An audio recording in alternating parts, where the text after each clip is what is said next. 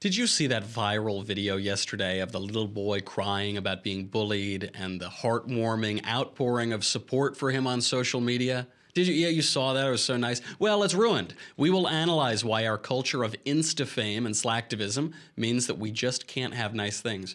Then Erielle Davidson and Amber Athey joined the panel of deplorables to talk Jimmy Kimmel's slanderous exploitation of his own son. A lot of children being exploited today. Sarah Huckabee Sanders smacking around fake news, and Senator Elizabeth Warren Liawatha is calling her Senate colleague Kirsten Gillibrand a slut. I'm Michael Knowles, and this is the Michael Knowles Show.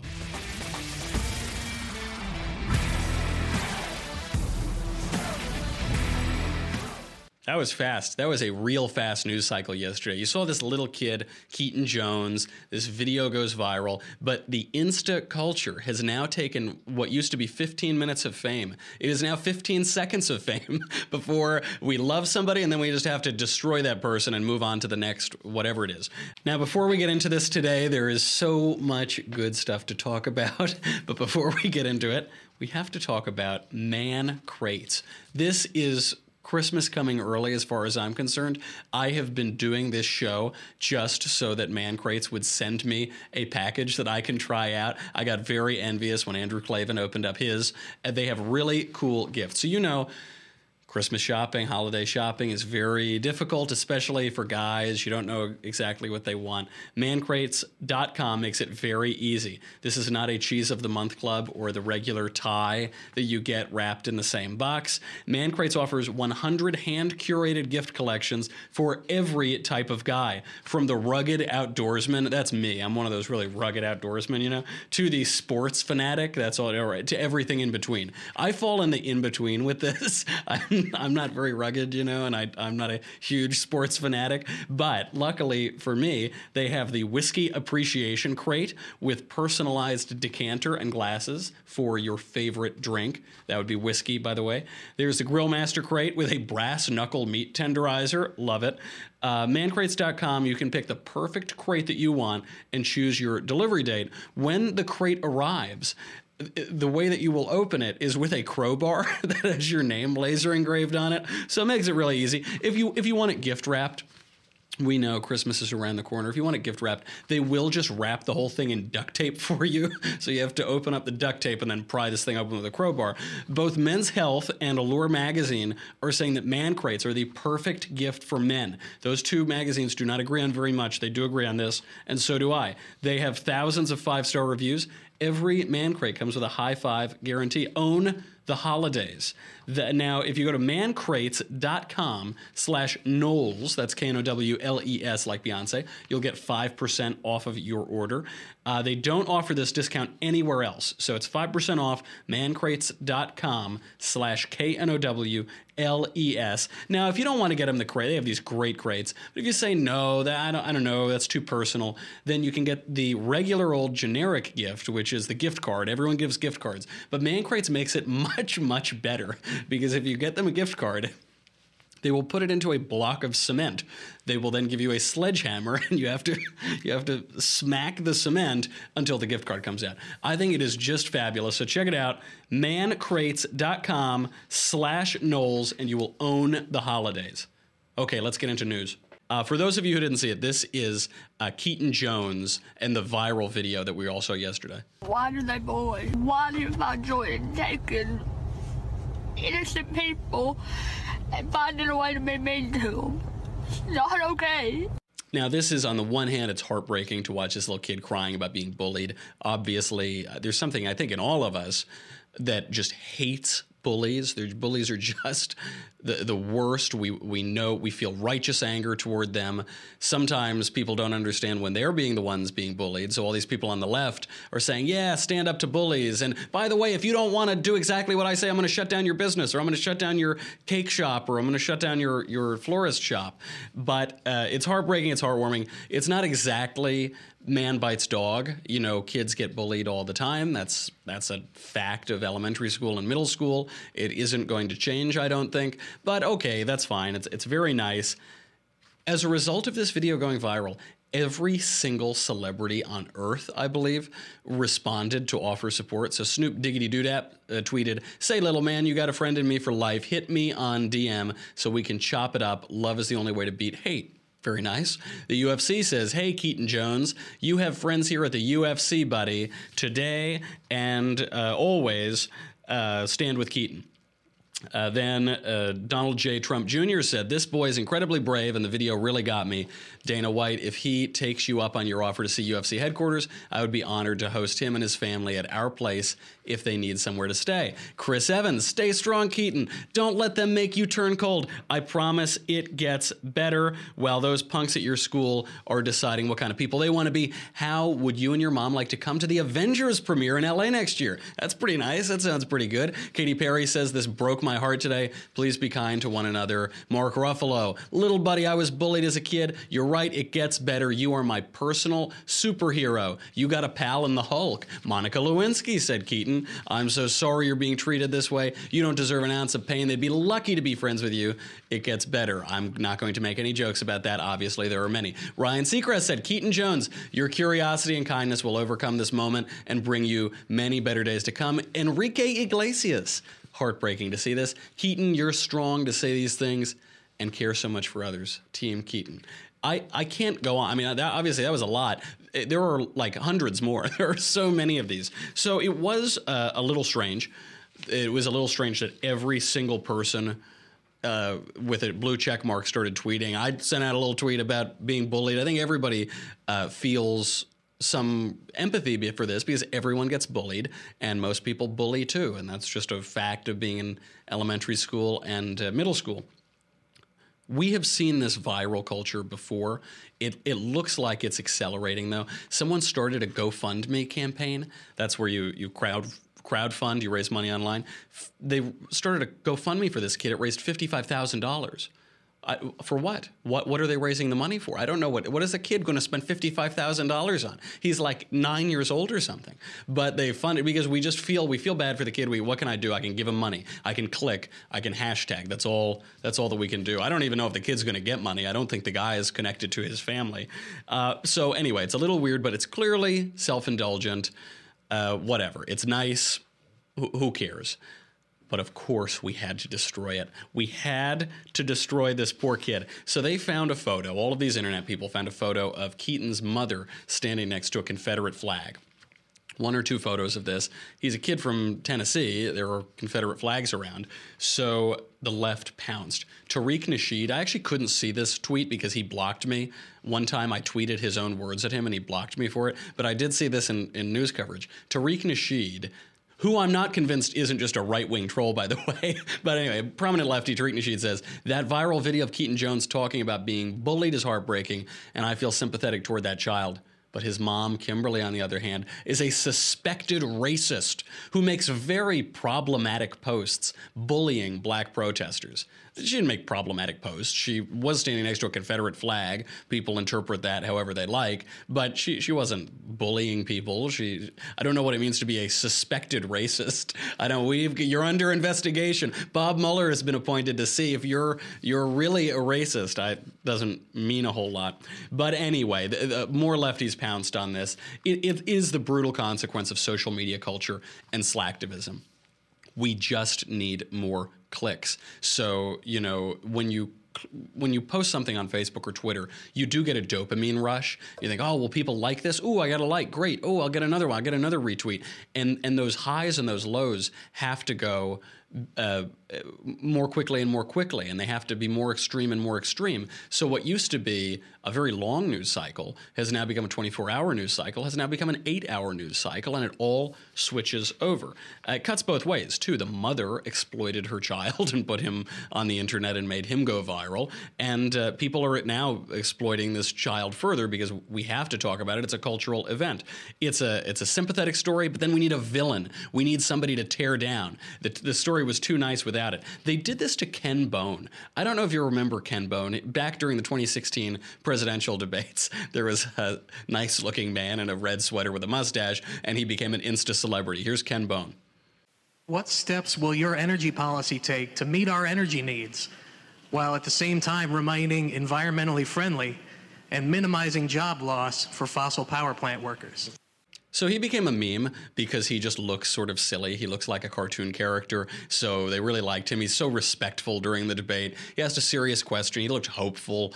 And so, anyway, he became insta famous after he appeared on television with the candidates but but it was too nice. We can't have that. What that that cycle gets old after a day or two. So now we have to make him into a villain. Someone on Reddit found out that he had committed two egregious crimes. One, he had looked at the uh, widely published naked photos of Jennifer Lawrence, and that I think that makes him the only man in America to ever look at the completely ubiquitous nude photos of one of the most beautiful and famous celebrities in the world. Th- it's really off. It's unbelievable that they would let that man back out in public. So he did that, and also he posted something on Reddit and said that uh, perhaps it wasn't murder for George Zimmerman to kill Trayvon Martin. Perhaps it was in self defense. Some of the evidence showed that. Perfectly reasonable. And so he became a villain, and his reputation was destroyed just as quickly as his fame came about.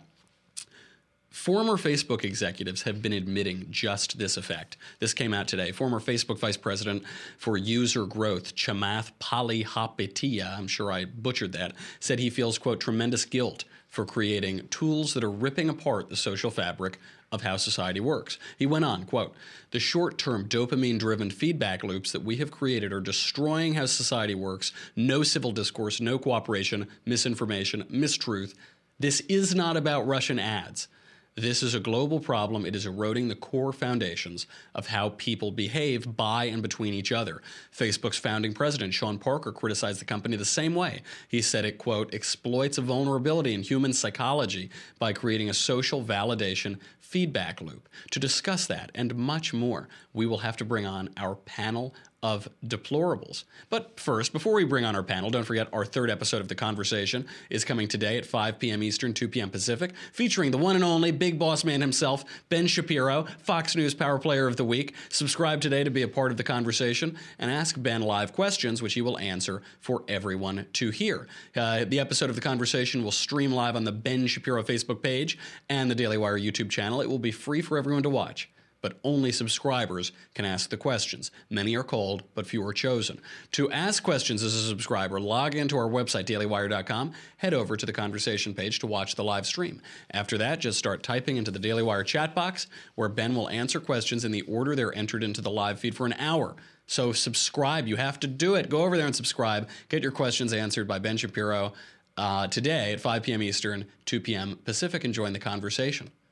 Okay, now to our panel. We have from the Federalist, Erielle Davidson, and we have from the Daily Caller, Amber Athey, an all female panel of deplorables. Thank you, Lord. Erielle, social media allows conservatives to crack the mainstream media monopoly on information and get their views out there. Isn't that a good thing? Uh, I would think so, yes. But I think what happens is it, social media tends to turn people into keyboard warriors. And so I think that there's a sense of boldness that can sometimes be helpful, but more often than not can be extremely inflammatory. So I think there is a give and take when it comes to social media. It's definitely been a way for people to exit their bubble, but it's also been a way for people to reinforce their bubble. You know, now that you can share your block list on Twitter, um, or you can also just on Facebook choose to friend someone or choose to unfriend them based on the material they post.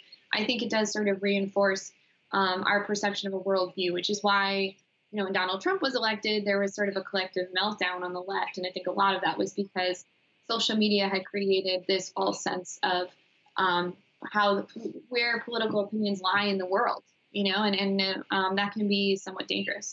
So I think in some ways, social media can do more harm than good, especially when it's used um, to sort of bolster, again, these keyboard warriors and people that take to Facebook and Twitter to get their political anger out instead of having a face-to-face conversation. There is that aspect. The unfriending phenomenon is really strange to me. There have been another a number of studies that show that people on the left are much more likely to unfriend or disconnect from you on social media if you're a conservative than vice versa, than conservatives doing it to lefties. And I, I think the reason for that is because lefties have never heard anybody contradict their opinions. They preach tolerance and diversity, and they're shocked to find out that anybody disagrees with them. But for uh, the other aspect of that is that we're not we're more than our political opinions. People are more than our political opinions. So if you sit and have dinner with somebody and you find out they voted for crooked hillary that dirty rotten felon and my third cousin uh, if i saw that on facebook i might just ignore that person or look away or unfriend them or something. But in person you have to talk to them and it might be interesting. Different perspectives make the world much more beautiful. They make the world more interesting and they help you think about what you really believe. A lot of that kind of disappears on social media. That said cnn would not give me a show show. CNN is never going to give me a show, and if if these new media didn't exist, we wouldn't have a platform. Now, Amber, if social media have made our culture faster, more knee jerk, more hysterical, is there any way back from here, or or are we just headed for even tighter news cycles? Oh gosh, that's a really hard question. Um, I don't see it really getting that much better. I hate to be a pessimist, but uh, the more that I've been on social media, it seems like the more angry people get, the more political they get. Um, I remember being on Facebook back in high school, and it was just about sharing prom pictures and um, you know posting cat gifs. And now it's like everybody is sharing a political opinion. It's all about getting those uh, imaginary points from your friends or your followers. Everybody on Twitter is seeing who is the next person that I can drag, and then within 24 hours, they're on to the next evil villain, uh, like we saw in the Keaton case. Um, so it's definitely really dangerous that. Um, I think it's great that more people have a platform to express themselves um, in ways that they couldn't before. But as um, Erielle was saying, at the same time, it can really uh, bolster sort of a almost bullying where people um, are constantly able to attack anybody that they want at any time and it really piles on when there's so many other people who are there to join in on the crusade and, and it's obviously been formulated it's been meticulously arranged these technology so that you will keep going back and you'll keep clicking and you'll keep tweeting and you'll keep piling on whoever it, it that mm-hmm. aspect on psychology is is probably not very healthy, but the effect on politics seems to be quite healthy. Could you imagine a world in which we had a, an administration like President Trump's? Excellent conservative policy, legislation, uh, nominations, cultural battles from the NFL to political correctness to the news media. Could you ever imagine that without Twitter? Uh, Donald Trump's uh, appeal, his great strength, is is with Twitter. Uh, it, it may be the case that it has bad psychological effects, but politically, I'm I'm not I'm not sick and tired of winning yet. I'm not. Try to convince me that I am. Won't happen. Okay, we have more shameless exploitation of children to get to with Jimmy Kimmel. We've got to talk about the slut shaming, shaming, the slut slut shaming. I don't know, one of those between Liawatha and Kirsten Gillibrand. But if you don't subscribe to the Daily Wire, we can't make that happen. Sorry, folks. Uh, if you go to dailywire.com right now, you uh, can subscribe. It's $10 a month or $100 for an annual membership. And uh, you will get me, you'll get the Andrew Klavan Show, you get the Ben Shapiro Show. You can submit questions to the conversation. Forget all of that. None of that matters. This is the thing, guys the leftist tears tumbler. I drink I drink many uh, beverages out of it. I drink coffee, tea. Uh, obviously, I pour whiskey in my morning coffee. But what it's really suited for, those salty and delicious leftist tears that you see around you all day and every day during the Trump administration. So make sure you go over there right now. You can have them hot or cold, always salty and delicious. We'll be right back.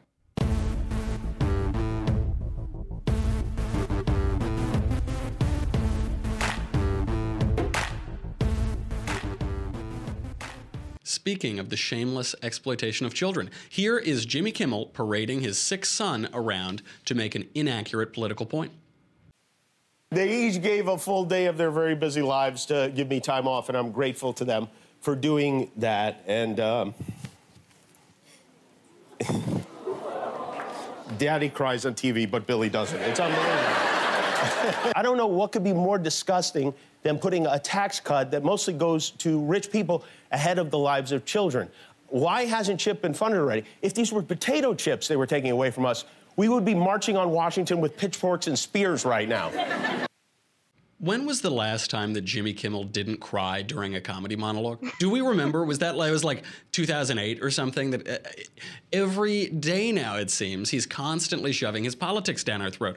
Amber, whatever happened to Johnny Carson or Jay Leno? Uh, are, are entertainers forcing their politics down our throats because they're hacks, or is it because we now demand politics in our entertainment? I think it's a bit of both, actually. I think in many ways, um, Donald Trump has sort of brought the politics out of people who would normally be non political because, he, as a lot of these people say, Donald Trump is just the worst thing to happen to America ever. So we all have to share our political views now because we're in this unprecedented state of politics. At the same time, though, uh, we do have to remember that we probably wouldn't be talking about Jimmy Kimmel's show if he weren't parading his son around on stage um, in this disgusting manner. So it has been helping their views to some extent. It, um, he's gotten a disgusting amount of YouTube views on all of these clips of him crying about healthcare, and it's kind of easy um, Hollywood friendship and political points for them to be constantly attacking Republicans and Donald Trump. Uh, you're you're absolutely right. We would not talk about Jimmy Kimmel. He hasn't been funny in a while. He used to be sort of funny, and now he's become this political hack. So he's got to up the ante, turn it up to eleven, and literally parade his sick son all over television so that we will talk about him. Erielle, the premise of his tirade is wrong. CHIP is funded. It will continue to be funded. Republicans voted to fund it uh, last week. Uh, the children's health insurance program will be funded. Does it matter that the premise is complete nonsense? Does it matter to his audience or to the political discourse? Well, it's interesting because Democrats actually were the ones that voted against renewing the funding, if I remember correctly, because right. they were upset about where the Republicans wanted to get the funding from. Uh, so, in my mind, it's not even just incorrect; it's actually demonizing the wrong party. So, if you want to, you know, throw daggers she's throwing daggers at the Democrats in this situation. But regardless, I think that the issue I have is sort of this form of grandstanding that's been taking place. And you kind of, um, we've talked about this in prior podcasts, but there's sort of a sense of notoriety and fame that's now become associated with um, attacking Trump's attacking Trump and the GOP. Uh, whether I don't know how long that gravy train is going to last, but that seems to be sort of the prerogative of a lot of entertainers who see their ratings falling, and that can also apply to both entertainers and politicians, as we as we've seen. I think I just tend to fall in the camp that a lot of uh, Jeff Flake's uh, sort of trying to reinvigorate his popularity is through uh, condemning Trump. But mm-hmm. anyway, we can talk about that another time. But I do think that this is, like Amber said, it's it's highly inappropriate, but does go to show that um, people appreciate or maybe they don't appreciate everything's become politicized now. I would say it's not even i think it's the politics hysteria. And i think that um, there are a lot of people who feel like they know everything they need to know by just watching jimmy kimmel or john oliver and seeing you know 140 character tweet. You know understanding the process of chip and how it gets how funding gets um, approved it takes a little bit more uh, it takes a little bit more effort. And i just don't see that taking place in sort of our soundbite driven social media. And it doesn't so, fit into 140 characters. It doesn't fit into 280 characters. CHIP no, is a it's a federal program. It, federal programs uh, require funding from certain places, and the way that that legislation is made is like the way that sausage is made. But how many of these people who are harping on it, how many people like Jimmy Kimmel could explain to you what CHIP is, how it was, uh, how it became a federal program, where the funding comes from, how the funding is spent, and how much money is wasted. Uh, uh, it seems to me very few of them. Right. Well, I think there's an element, like I said, I think hysteria is what drives a lot of the political dialogue, and especially coming from the Democrats, it's a politics of fear. You know, how many times did we hear with um, the tax bill that millions were going to die? How many did we hear when, you know, Republicans were advocating for repealing the individual mandate from Obamacare, how many times did we hear the Democrats say millions are going to die? I mean, this is their classic response to nearly every policy decision. What makes Jimmy Kimmel's situation different is that um, he's he's advocating for or he's presenting a position that didn't exist on the GOP side. So he's still saying that GOP decisions, basically, no matter what the GOP does, millions are going to die. That's pretty much become the narrative of the left. No, that's because really Trump is literally Hitler. That makes sense. Right. There's a there's a perfect parallelism. Makes sense to me. We have to move on to my favorite story of the day. This I woke up to this story. I just popped right out of bed. I was so happy to see it. Senator Elizabeth Warren, Chief Hiawatha, responded to a Trump tweet by calling her Democrat Senate colleague Kirsten Gillibrand a slut. So Donald Trump first tweeted, quote, lightweight Senator Kirsten Gillibrand, a total flunky for Chuck Schumer and someone who would come to my office begging for campaign contributions not so long ago and would do anything for them, is now in the ring fighting against Trump. Very disloyal to Bill and crooked. Used. I didn't say crooked Hillary anymore, just crooked. Bill and crooked. And so uh, Senator Warren decided to respond by by calling her colleague a slut. So she responded, quote, Are you really trying to bully, intimidate, and slut shame Senator Gillibrand? Do you know who you're picking a fight with? Good luck with that, Donald Trump. Nevertheless, she persisted. so so things in one tweet. I can't, it's un that that response is unbelievable. But Erielle first, is is it fair to say uh, uh, the premise of uh, Senator Liawatha Pocahontas' tweet is that Donald Trump called Kirsten Gillibrand a slut? Did he do that? He didn't. Uh, he just suggested that she's willing to do anything to get campaign donations. Now, if you interpret that as a sexual innuendo, that's on you. I think Donald Trump has gone after many different people for uh, along the same, same lines of saying um, that they're eager and they're begging for donations. So that's not unusual for Donald Trump. I think that again, this sort of appeals to the mass hysteria. What's more disturbing to me is that um, you know Elizabeth Warren is suggesting her colleague is a slut, and that Trump is shaming her for it. How dare he? Um, How dare anyone sl- shame you for being a slut? Warren- I don't think Elizabeth Warren knows what slut shaming means. Uh, I would be, I was surprised to see that that's the word she chose to use um, in order to sort of capture Donald Trump's criticism. But Amber, I, you probably have, you've probably been following this more on Twitter than I have, but it's been pretty ludicrous the responses. Well, it's amazing the uh, reaction because uh, Donald Trump knows what he's doing. He knows what he, especially with these tweets. He is the true. He is the poet of tweeting. He is the William Shakespeare of tweeting. So he knows when he says something, she would do anything.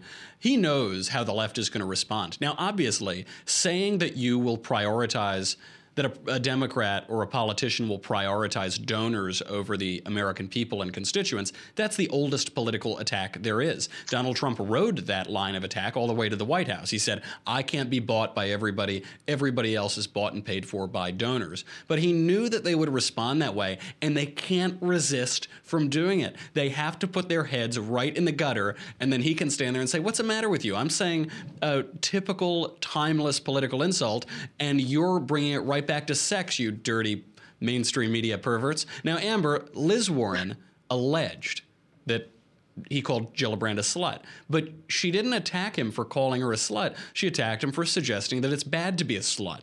Has the sexual revolution advanced so much that the left can no longer take offense at being called a slut? When you, you simply have to accept that premise and then say that that's not a bad thing. Well, yeah, it's it's so strange the way that she chose to attack the Trump tweet. Um, a normal person, if he if they really thought that Trump was making some kind of sexual innuendo, um, I would imagine they would throw up their hands and they would say, "How dare you accuse my colleague of?" You know, wanting to use sexual favors to get campaign contributions. She would never do that. That's disgusting. It's unethical.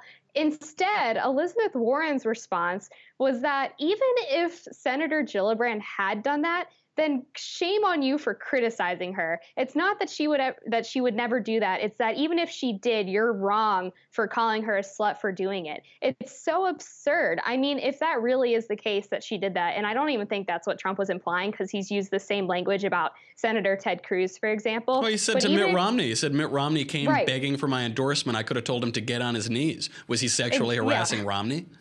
Apparently so. Um, it's just it's so funny that you know even if that's what Trump was implying, for them to take issue with the fact that he was calling her a slut rather than uh, that he was accusing her of doing something unethical is uh, just indicative of how uh, politically correct the left is. And Elizabeth Warren's clearly trying to play into the young millennial slut walk, uh, modern feminism ploy, where women are allowed to do whatever they want and they can't be criticized for it because you're just slut shaming or being sexist.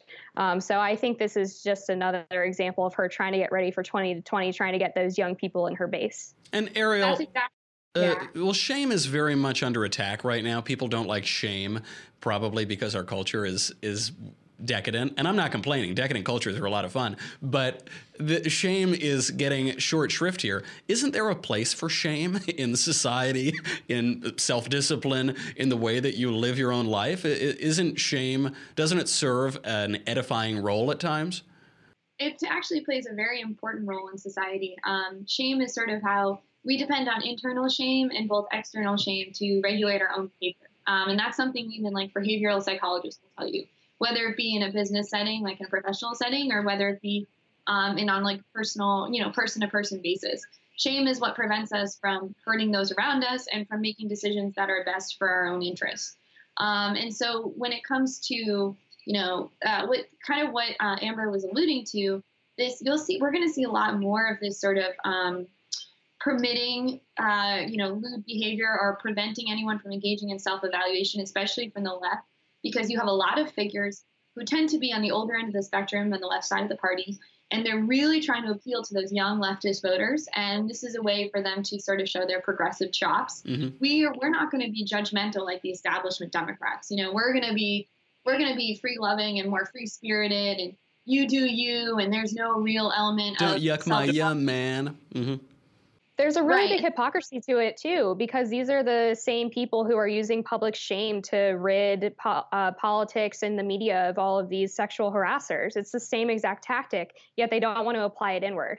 Well, this is the irony of cultural relativism: is uh, at the, the same people who are saying that no culture is better than any other culture and all cultures are the same and how dare you assert cultural superiority are the same ones who are claiming that there's a rape culture on college campuses. If no culture is be- better than any other, why should we worry about a rape culture? They can't answer that because obviously we all know that certain cultures are better than others and, a, and we wouldn't choose a rape culture if if that were a reality. But uh, it really it harshes their mellow and it makes them get all judgy, you know? You know what I mean, man? Absolutely. All right, we have to move on. I need to get a little judgmental on the fake news media because we have another fake news roundup today. We did a whole episode on fake news, but then one of my favorite fiction novelists, Chris, Chris Cillizza, uh, and uh, the Will Ferrell impersonator Jim Acosta have really de- given us a great performance today. Here is Sarah Huckabee Sanders smacking around Jim Acosta, star of Anchorman. And I would just say, Sarah, that, that journalists make honest mistakes, and that doesn't make them fake news. But uh, the question that but I when have, journalists make honest mistakes, they should own up to them. Uh, sometimes, and a lot of times you don't. But there's a difference. There's a very big. I'm sorry, I'm not finished. There's a very big difference between making honest mistakes and purposefully misleading the American people, something that happens regularly. You can't say, I'm not done. You cannot say, you cannot say that it's an honest mistake when you're purposely putting out information that you know to be false, or when you're taking information that hasn't been validated, that hasn't been uh, offered any credibility, and that has been continually denied by a number of people, including people with direct knowledge of an instance. This is something uh, that. I, I'm speaking about the number of reports that have taken place over the last couple of weeks. I'm simply stating that there should be a certain level of responsibility in that process. So what, what Sarah Huckabee Sanders said there, by the way, is 100% true. Now you might take issue. You say, well, we don't have evidence that they're intentionally cooking up stories. But just to point out her diction there, she said either if they're cooking up stories or if they're running stories recklessly without vetting their information. Because of that or, her statement is 100% true. And by the way, there's plenty of evidence that they're just cooking up stories and intentionally uh, pushing them. This didn't stop CNN's Chris Cillizza uh, from uh, running this headline today. Sarah just made a hugely offensive allegation against the media. Now, it might be offensive, but it's true. It's a, it, the reality is offensive to the news media because they're publishing fake stories. There have been three major screw ups from the media, three major retractions in just the last three days. Uh, uh, Chris Cillizza, I love that he's the guy to run this story today because he also he ran another story before the election, which was titled "quote Donald Trump's chances of winning are approaching zero or approaching zero. That was that's Chris Cillizza who says, "How dare you say that we get stories wrong or we r- recklessly run stories without corroborating evidence?" Now, Amber, the mainstream media have been exposed as hacks and liars and lying hacks. Uh, is there any way for them to recover their credibility from here? Oh man, it's going to be really, really hard because they just keep digging the hole even deeper. They don't um, stop. CNN, they, no, they don't. Yep. CNN, of course, had that botched report on Friday about Don Jr.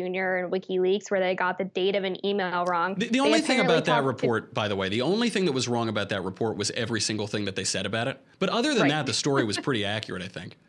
Yeah, and they talked to two different sources, supposedly independently, who ga- both gave them the wrong date. I mean, it's incredibly hard to believe. Um, I'm pretty sure what happened here is that the reporters at CNN basically had their own biases about uh, alleged collusion between Trump and Russia confirmed. So they ended up running with the story, even though they didn't even see a physical copy of the email or have uh, independent verification of, of such. By and the way, the do you know what I think about that story? I think this is my conspiracy hat on, so I'll put on the tinfoil hat. But having worked on some campaigns before, I would not be surprised at all if it was a Republican who leaked that info to CNN, knowing that CNN wouldn't vet the information, knowing that they would recklessly run with it because it confirmed their biases. We know that the Trump administration did this to Rachel Maddow over those tax returns. I wouldn't yep. be surprised. And if so, excellent job because you totally exposed CNN for doing it. So it's just hard for me to believe that Democrats could be that incompetent to leak information yeah. with with a completely wrong date on it. But if it was a dirty trick, well done. A a a wonderful political trick to expose those hacks at CNN. Erielle, some of the degradation of journalism has been driven by demand. So we want more opinion in our reporting. We don't just want the facts. Facts are boring. The clicks go to saucy headlines and uh, opinion journalism. That guy, Dave Weigel, who posted that completely fake story about Trump's crowd size, he was hired to provide facts and opinion and analysis and whatever. They know that they, they drive this. Is, is the way forward more opinion, or should the news media be sacrificing some views to get less biased coverage or more balanced coverage?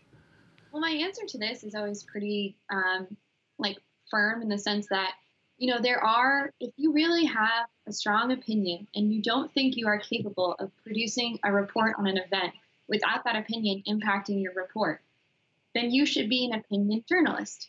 You should write for a, a, political journal that has a particular given slant.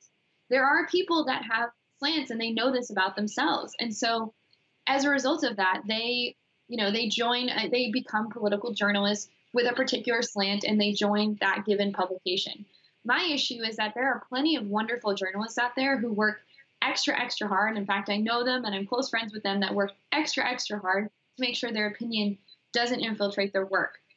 However, those uh, people end up um, being in the minority. What I've seen from mainstream outlets is that we have too many journalists who are taking for granted now um, they see themselves as sort, sort of what I understand as moral arbiters. They see themselves as firefighters. They see themselves as part of the resistance. And so everything they do in pursuit of resisting Trump is somehow morally good.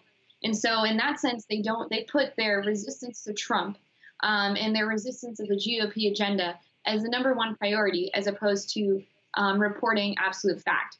What Sarah Huckabee Sanders said was not necessarily incorrect because the line between reckless reporting and intentional misinformation is there, but it's very slim and it's also often blurred, right? If you're driving at extremely high speeds and an accident occurs, do, are you no longer responsible? Hmm. Same goes for plagiarism. Um, Amber can probably speak because she works directly in the industry. There are harsh penalties for plagiarism, um, and you know that, and sometimes it's not even intentional, but the the punishment is still the same because it, it, and that sort of goes when I think about how we we punish or how we respond to misinformation, yes, there are genuine mistakes, but the result of misinformation, whether it's intentional or just a matter of carelessness, the result is still the same. You still spread false information. And I know the way to um, punish um, it. I know my favorite way to punish it, which is to just keep ridiculing them. Show them. We showed this clip yesterday uh, from CNN where it looks like journalism. And for so long, we thought it was journalism. We thought it was news. The guy's wearing the nice tie and his hair is combed and they're speaking seriously. They're probably wearing these glasses, you know, and it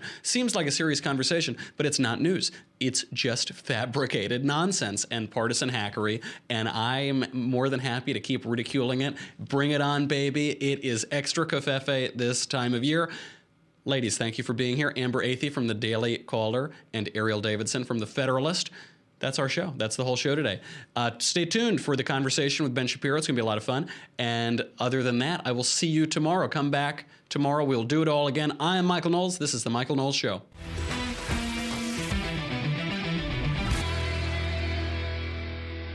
The Michael Knowles Show is produced by Marshall Benson. Executive producer Jeremy Boring. Senior producer Jonathan Hay. Supervising producer Mathis Glover. Our technical producer is Austin Stevens. Edited by Alex Zingaro. Audio is mixed by Mike Coromina. Hair and makeup is by Jesua Olvera. The Michael Knowles Show is a Daily Wire forward publishing production. Copyright Forward Publishing 2017.